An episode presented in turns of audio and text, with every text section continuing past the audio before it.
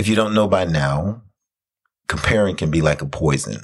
Now you can compare yourself with someone else and it'd be okay. But for the most part, when we compare ourselves with someone else, it usually tilts to the negative direction. Now, even in Christ Jesus, I mean, I think that we all can say in some ways we're comparing ourselves with someone else. And what it does is create this deficiency in us when we see them operating in the efficiency. And I'm not going to lie, I struggle with that myself. How about you?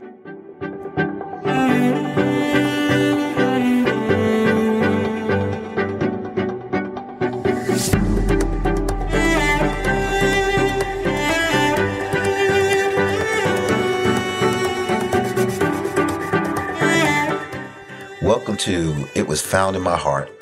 I'm Gary and my wife Veronica is still on furlough, recuperating from a surgery she had. Um, but thanks for streaming with us today. And we pray through our conversations, you will realize that you are known, valued, and loved. And before you were born, you were found in his heart.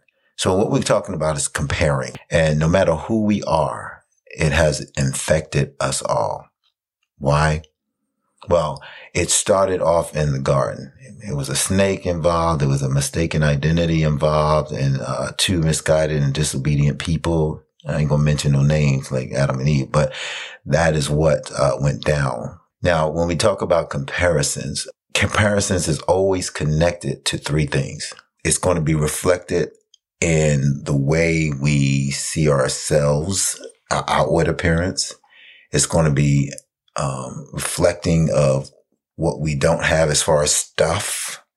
And then the last one is basically it's going to reflect our statue, our, um, our place in this world. You know, how do people perceive us as far as statue wise, as far as power or, you know, that kind of thing. And so those are the three things that are connected to comparing. And now those things are in the world. Those things are the three things that's in the world. And you can tell based on the situations with Adam and Eve, a situation with Jesus.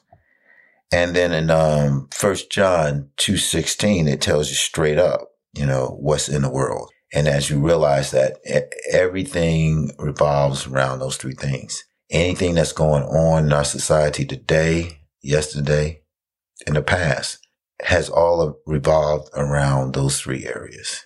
One, two, or maybe all three. So in, in the Garden of Eden, God said to, um, let's go with Genesis 2. Genesis 2 and verse 9, God has just finished doing up the uh, garden, right? And good for food in the middle of the garden where the tree of life and the tree of the knowledge of good and evil so we see right here the three things I mentioned earlier was the flesh, the eyes, and wisdom or power or intelligence or pride of life. And so you can see from these three things that God said, this is what is, in the garden. What's in the garden is going, it's going to be pleasing to your eyes. It's going to be something you see appealing, something you, you, you see to say, wow, that's some good stuff. Um, and then it's going to be good for the food, which is dealing with your flesh. And the middle of the garden is, this is where the knowledge, the intelligence and the wisdom and all comes from the, the tree of life and the tree of the knowledge of good and evil. Some would say the knowledge of good and evil, but knowing the fact that the tree of life is it, that's all you need is that tree of life. You have everything you need right there. So let's, let's go to, um, chapter three and you can see where the enemy, Satan, the snake, the serpent, however you want to call him. And then you have the woman, how she responds to that, and Adam being with her also. I'm not going to just throw the women under the bus without that man being there too. And so he says that, let's see where the, and let's go three, five, five and six. The, the woman responds to him in earlier verses. And he says, for God knows that in the day you eat of it, your eyes will be opened and you will be like God, knowing good and evil. So you see, there's this knowing thing that's going on that's associated with the pride of life, you know, but he makes her believe that God intentions is wrong. Now God said one thing, and so the enemy came in there and kind of, you know, said a little bit, but he messed it up. And so the woman was kind of confused and says the woman saw that the tree was good for food and pleasing to the eyes. Now God had already said this in chapter two. So she's in agreement with that and that it was desirable f- for obtaining wisdom. So you see, everything that God said it was in chapter two, the enemy came in there, and changed some things around. She thought it was everything that she saw it to be when God had already said it was everything she saw it to be. So why would you want something you already have? That's where comparison comes. Comparison is basically saying, I want something but you don't realize you already have it. It may sound different. It may, you know, even appear different, but you basically have what you want. Someone comes along or your own mind will think that I need to have that because I don't have that and it's better because people are drawn to that person in that way and they sound like this, they look like this and people are drawn to that, but people are drawn to you. People love who you are, but yet it's not enough. And so you want something that somebody else has and that belongs to them and what belongs to you. They're sitting up there and I'm going to tell you something. What you see in them that you like, they see things in you that they like.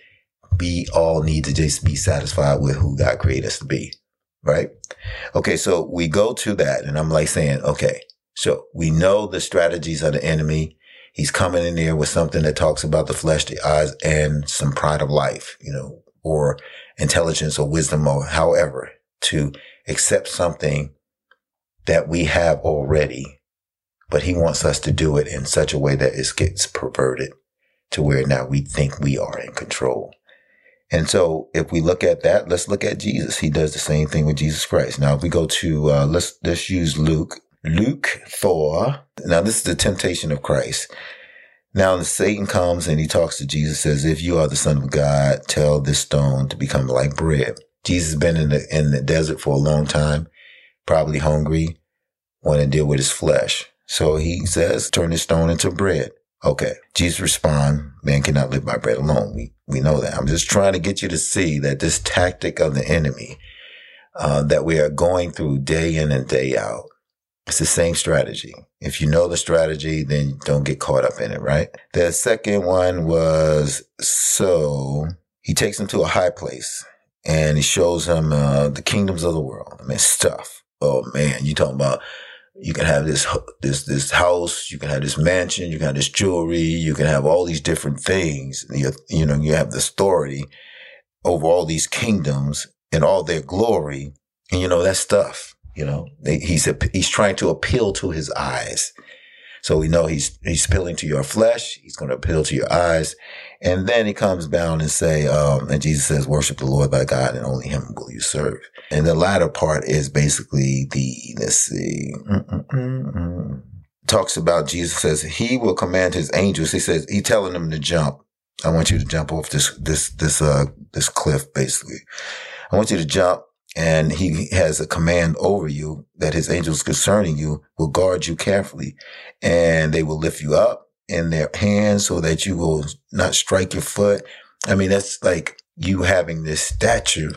Um, and Jesus says, do not put the Lord your God through a test into yourselves when you put yourself on that, that platform where you are all there is. You're the greatest things in sliced bread and ch- cheese and crackers and sardines you're putting yourself in a statue of in a league by yourself. You know, you're saying, I am all that, and they're going to do that. And, and, and that's a prideful individual.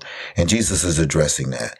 Where it spells it out is in uh, 1 John 2 16. 1 John 2 16. And the scriptures say, let me go to 15. Let me read 15. Do not love the world or anything in the world. If anyone loves the world, the love of the Father is not in him. For all that is in the world, the desires of the flesh, the desires of the eyes, and the pride of life is not from the Father, but from the world. So when you're going through these moments and you're, and you're comparing yourself with all these different things, seeing what you lack and seeing what they have and seeing what they have and seeing what you lack, you are in the world system of thinking and living. And that's not what God intended for, you know, us to operate under. We need to be satisfied with who he's created us to be.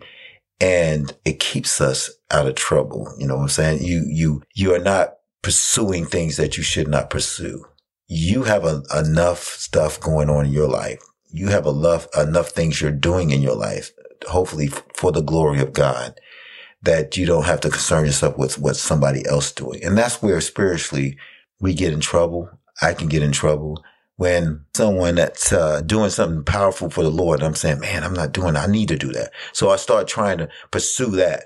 Then I see something else that somebody's doing and I say, man, I like that. That's what I should be doing. And I follow after that. And I'm, I'm not, I'm not following after what God has called me to do. And I'm trying to do what God told them to do and not what God's told me to do. And so when I'm not achieving the things that I need to achieve, then I'm feeling down and, and, and condemned that, man, I'm, uh, what can God do with me? You know, I'm, I'm just messing up. I'm not doing what I should, I'm supposed to be doing. This is, this is crazy. What's going on?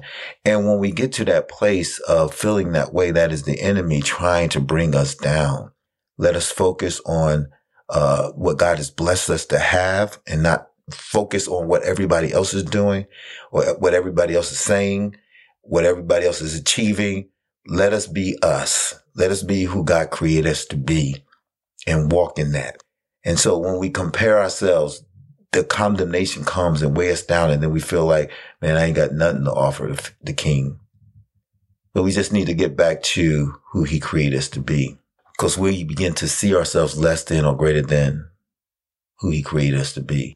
And so when I'm sharing things to people, it might encourage them or there's that sense of, I don't even want to hear him anymore because every time he says something, it seems like he's pointing the finger at me. And because I'm not doing that, I'm not doing this, I'm not doing that. Oh man, I know how that feels. You know, and, and, and that is not the intention of my heart when I'm sharing and trying to encourage people and trying to, to, uh, build people up. The reason why I share things, the victories and the failures is not the fact that, and how I respond to the failure is not the fact that I'm, I'm trying to put you down. I'm just trying to show or explain to you that we are all going to be in the same boat. And when we're all in the same boat and we find ourselves in that same situation, God is big enough to deliver us out of that situation. And so a testimony is going to be presented to you or me in a way that says, God is able. Trust him. And so we don't have to feel like, um, we are the lowest of the lows of the, of the Christian kingdom. We can just say, Lord, help me be what you've called me to be. Help me be what you created me. I have all these gifts. Let me stop running after everybody else's gift and just embrace the things that you've given me so I may be a man after your own heart, doing what you've called me to do. And so these are things that I wanted people to realize as Christians, um, even people in the world, when you talk about comparison, you, are doing yourself a disservice because you have much more to offer than what you think. And they're probably wanting what you have and you're wanting what you have. And we're never satisfied with what we have. And, uh, so stop that.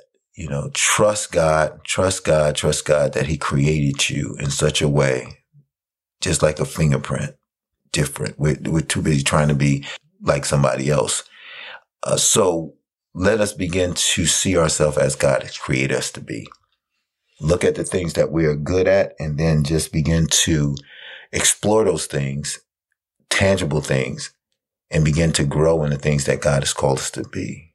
You know, sometimes I feel like um, I'm so busy running after what everybody else is doing is that I don't achieve anything. I just don't do anything. And you may feel that way. I'm just letting you know, you know, there's a lot of us out there that's feeling that and we need to encourage each other out of it so that we might grow in him. My ending statement here is that the only person we should compare ourselves to is Christ because he left us an example, a great example that allows us to see who we are and who we are not in him. Meaning if we're drawing closer to him, we strangle every other comparison to death. and we begin to walk in the things that he's called us to walk in. Thanks for tuning in this week. And if you have a topic that interests you, questions about anything we covered, or have a prayer request, you can email us at iwfimh at gmail.com. iwfimh at gmail.com or on our Facebook page. You drop us a comment on our Facebook page. It was found in my heart. So I pray in the name of Jesus that this helps you, whomever you may be. If you're tuned in, there's a reason why God wanted you to tune in. He has something for you. So when life seems to be overwhelming and hope has abandoned you, please remember you are known, you are valued and loved more than your circumstances. God bless.